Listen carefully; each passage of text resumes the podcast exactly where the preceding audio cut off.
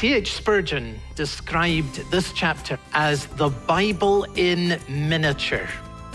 No chapter in the Bible explains more clearly why Jesus Christ had to come into the world. And no chapter in the Bible explains more fully what Jesus accomplished in his birth, in his life, in his death, in his resurrection, and in his ascension. Welcome to Open the Bible with Pastor Colin Smith. And Colin, what chapter did Spurgeon think so highly of? it is Isaiah and chapter 53. I think this is one of the most wonderful chapters in all of the Bible. And it really is all about the Lord Jesus Christ. It points us to his whole life, suffering, death, resurrection, ascension, and even ends up by pointing to his second coming. And I'm so excited about taking a journey through this chapter. It is wonderful. It begins with unbelief. And that's the theme that we're going to look at today.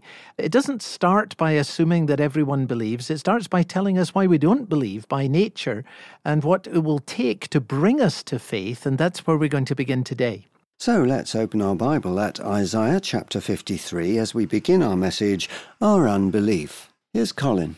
Well, please open your Bible at Isaiah and chapter 53. We're beginning today a new series in one of the best known and best loved chapters in all of the Bible. Now, C.H. Spurgeon described this chapter, Isaiah 53, as the Bible in miniature. No chapter in the Bible explains more clearly why Jesus Christ had to come into the world. And no chapter in the Bible explains more fully what Jesus accomplished in his birth, in his life, in his death, in his resurrection, and in his ascension. There are 12 verses in this wonderful 53rd chapter of Isaiah. You'll see if you look at the chapter that the first six verses explain why we need a Savior. They show us first our unbelief. They show us our desire, our verdict about Jesus, our sorrows, our transgressions, and our iniquity why we need Jesus. That's the first half of this amazing chapter.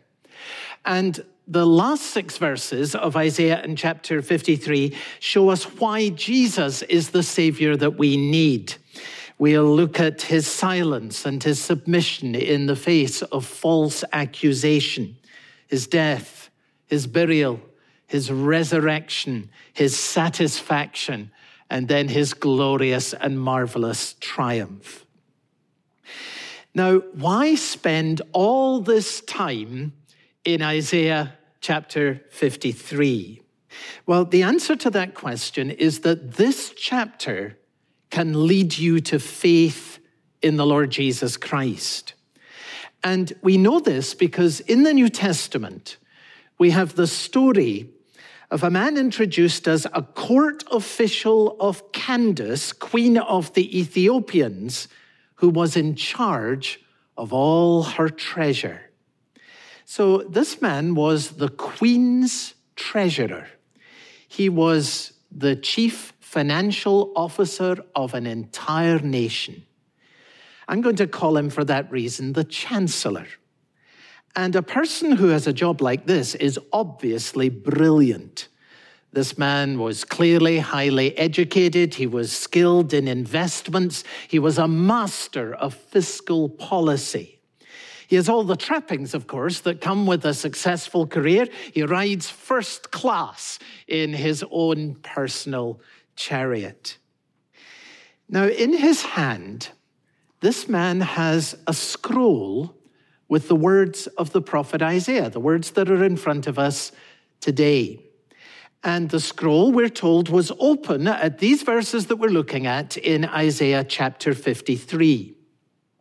God sent a believer by the name of Philip to meet this man, the chancellor, in the desert.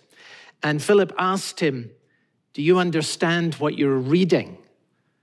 To which the chancellor said, Well, how can I unless someone explains it to me? So Philip joined the chancellor in his chariot. And here are two men then, with the words of Isaiah 53 in front of them. And the chancellor asked Philip, Now, who's the prophet speaking about? Is the prophet speaking about himself or is he speaking about someone else? And then the scripture says, Philip opened his mouth.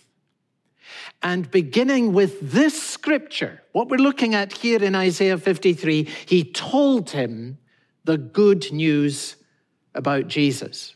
So, very clearly, this chapter is all about the good news of Jesus Christ. Isaiah tells us in this chapter what Jesus Christ accomplished when he died on the cross. Look at verse 5. He was pierced for our transgressions, he was crushed for our iniquities. Upon him was the chastisement that brought us peace, and with his wounds we are healed. See, in the Gospels, we're told what men did to Jesus. The Gospels tell us that a crown of thorns was forced onto his head, that he was nailed to a cross, that people mocked him as he hung and as he suffered there. But Isaiah takes us inside what God was doing at the cross. He tells us with stunning clarity that God was laying the sins that would have condemned us on his son Jesus Christ, and that through Jesus, there is peace for, with God for us and reconciliation with the Father. And then Isaiah tells us not only what Jesus accomplished through his death, but what Jesus accomplishes through his resurrection. Verse 10 He shall see his offspring. He shall prolong his days. The will of the Lord shall prosper in his hand. You see what Isaiah is telling us? Jesus is going to gather a great family a family of people who come to be his from every nation across the face of the earth. These people are going to live forever. Their days will be prolonged as Jesus lives forever. God's great plan to bring blessing to the nations of the world will be accomplished in and through Jesus Christ.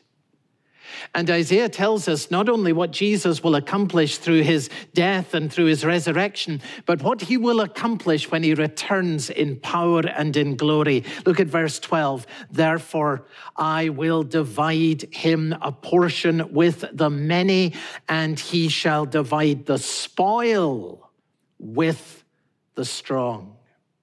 Now we're told in Acts and chapter 8 in the New Testament, the beginning with this extraordinary chapter of Scripture, Isaiah 53, Philip told the chancellor the good news about Jesus Christ. And through what he learned about Jesus from this chapter, Isaiah 53, he came to believe in the Lord Jesus Christ. He was baptized And the Bible tells us that this man, the CFO of a nation, having believed in the Lord Jesus Christ, went on his way rejoicing. Now, my prayer for this series is that what happened to the Chancellor will happen for us. That we will see what Jesus accomplished from this chapter and that seeing what the Lord Jesus Christ has accomplished, we will find great joy in receiving what he offers. You're listening to Open the Bible with Pastor Colin Smith and the message Our Unbelief, the first in our series, The Gospel According to Isaiah. And we'll get back to the message in a moment. Open the Bible is brought to you as a result of financial donations by our listeners. If that's something you feel you'd like to do, we have an offer for you this month, which will give you a free gift in return for your new donation of £5 per month or more. The gift is the book Evangelism and the Sovereignty of God by J.I. Packer. In the book, Packer talks about what God does in salvation, what he calls us to do, and how the sovereignty of God is the best possible incentive for us in sharing the gospel with others. And that's our free gift to you if you're able to set up a new donation to the work of Open the Bible of £5 per month or more. Full details on our website, openthebible.org.uk. Now back to the message. Here's Colin. Now, we begin today in verse 1, where Isaiah tells us that unbelief is the natural response to the good news about Jesus. Remember that the first six verses of this chapter are all pointing to why we need a Savior. And the first reason that we need a Savior is that by nature, none of us believes. Who has believed what he has heard from us? And to whom has the arm of the Lord been revealed? Now, that's the verse that's before us today. And I want us to look at it together from three distinct angles. We're going to see first what you need to know about unbelief. Then we're going to see through this verse what you need to know about faith. And then, thirdly, we're going to see from this verse and more broadly in Scripture what you need to know about how to come to faith in the Lord Jesus Christ. First, then, what you need to know about unbelief. Look at this verse. Who has believed what he has heard from us? Now, the coming of the Lord Jesus Christ was announced by angels as good news of great joy for all people. And you would think that the greatest good news that this world has ever heard would be received in this world gladly. But across the world, in every culture, the dominant response to the gospel is unbelief.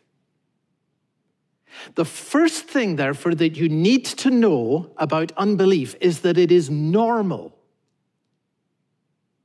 Think about it. A, student goes off to university on a campus where there are 20,000 students.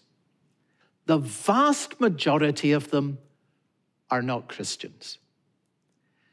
And her closest friends don't believe. They're, they're really good people. And over time, as she looks at them and ponders the way in which she's been brought up, she, begins to think, you know, I must have been brought up in some kind of a cocoon. I must have been raised in a kind of religious bubble. I mean, after all, who is there on this campus who has believed what I have heard? And that's the question at the beginning of, of this verse.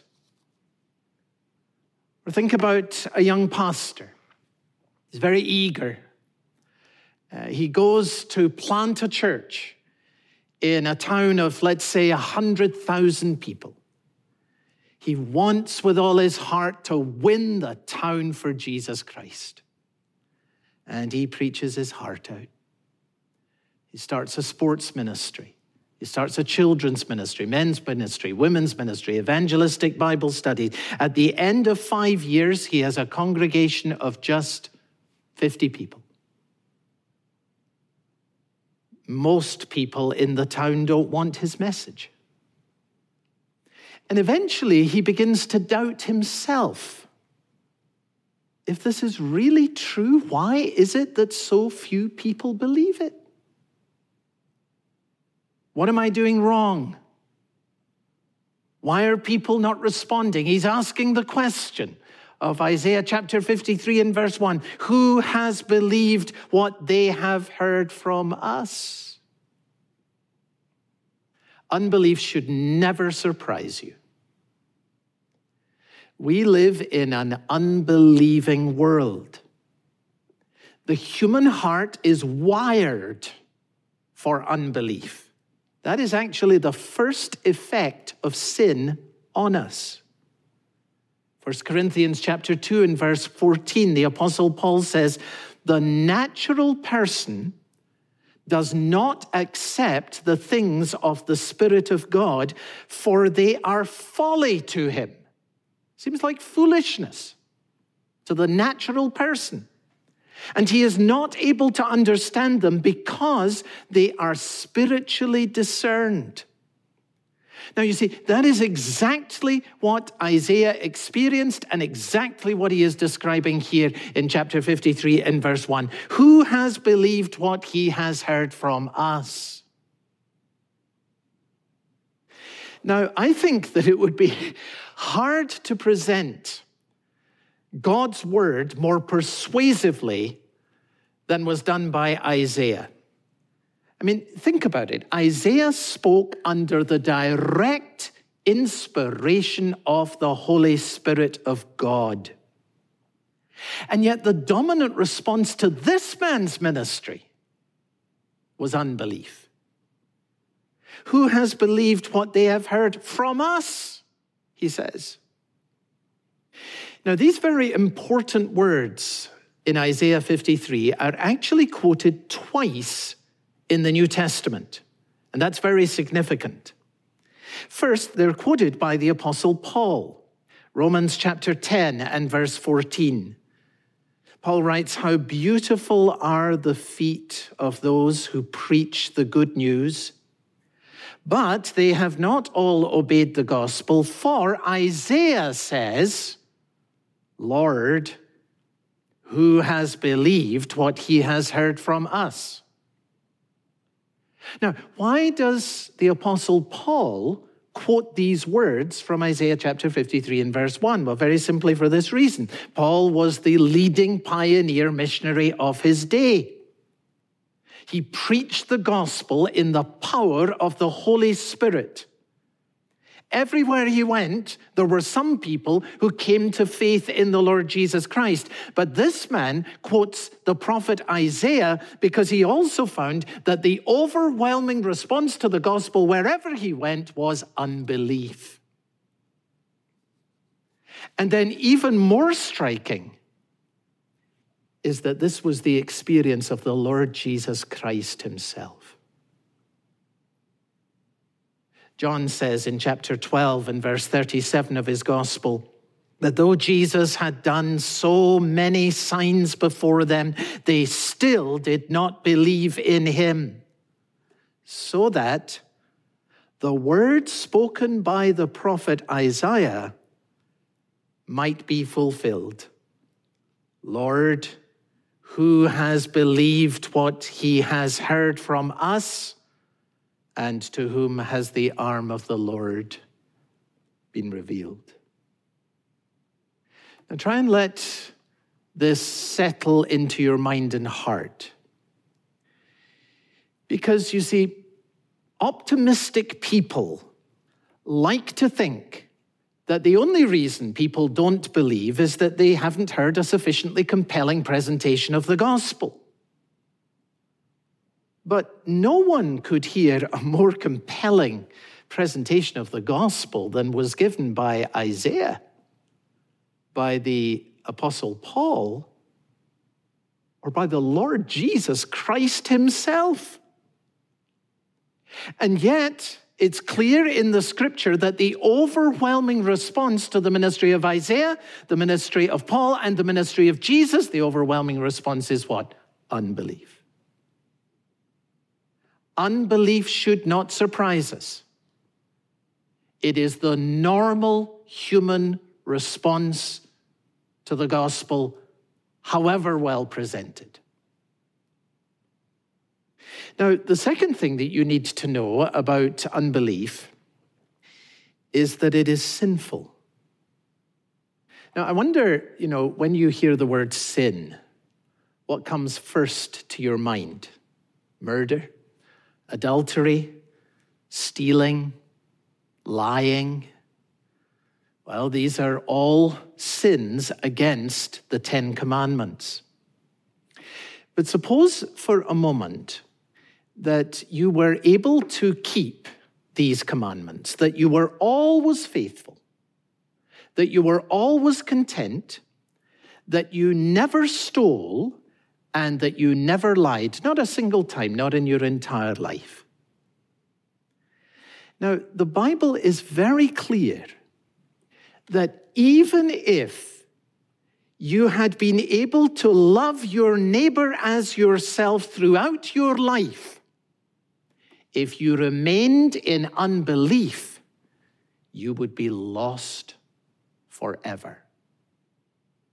And that is made very clear at the end of the Bible in the book of Revelation and chapter 21, where we read this The cowardly, the unbelieving, the vile, the murderers, the sexually immoral, those who practice magic arts, the idolaters, and all liars, they will be consigned to the fiery lake of burning sulfur. This is the second death. Do you see how sinful unbelief is? The unbelieving are listed at the end of the Bible alongside murderers, idolaters, and liars. Unbelief is sinful. You've been listening to Open the Bible with Pastor Colin Smith and our message, Our Unbelief. It's part of our new series, The Gospel According to Isaiah. And we've been hearing that our unbelief is normal, it's sinful, and in the next message, we're going to see why it's so offensive to God. I hope you'll be able to join us for that. And if you ever miss one of our programs, you can always go online, go back, listen again. Our website is at openthebible.org.uk. There you can also find Open the Bible Daily. That's our two to three minute reflection, written by Pastor Colin Smith and read by Sue McLeish. You can also get Open the Bible, both the message and Open the Bible Daily, as a podcast Go to your favourite podcasting site, search for Open the Bible UK, and subscribe to get regular updates. Open the Bible is supported by our listeners, and we want to thank you for that. If you're able this month to set up a new donation in the amount of £5 or more, we'd love to send you a free gift. It's a book by J.I. Packer entitled Evangelism and the Sovereignty of God. So, Colin, the book is about evangelism and God's sovereignty, but why is this book so important? Oh, well, it has been very important in my life. I read it first many years ago, and the mark of a good book, in, in my view, is it's one you keep going back to. And this is one that I do keep going back to because Packer speaks so clearly about this really important issue of evangelism and the sovereignty of God. And the issue is simply this that the Bible quite clearly proclaims that God has done more than make salvation possible. God actually saves people. Salvation is of the Lord, and that's the sovereignty of God. God saves, and believers know this by instinct that though I have made a decision to follow Christ, God somehow laid hold of me and has wonderfully turned my life around. But of course, the question that then arises is well, if it's God who saves, then why don't we just leave him to do it? And of course, that would cut out evangelism altogether. So, how does our responsibility to share the gospel with people who don't yet believe relate to the wonderful truth that God is in the business of saving people, evangelism and the sovereignty of God. Packer's book helped me on seeing how these things don't fight each other, they actually complement each other and they hold together very wonderfully. It's beautifully written, it's very clear, and I'm really excited that we're able to share this with folks who listen to the program. If you find it a tenth as helpful as I've found it, you will be greatly blessed. Well, we'd love to send you a copy of this book if you're able to set up a new donation to the work of Open the Bible this month in the amount of £5 or more per month. You'll be joining many other listeners who are supporting the work that we do, both online and on the radio. Full details of the offer on our website, openthebible.org.uk. For Open the Bible and Pastor Colin Smith, I'm David Pick, and I very much hope you'll be able to join us again soon.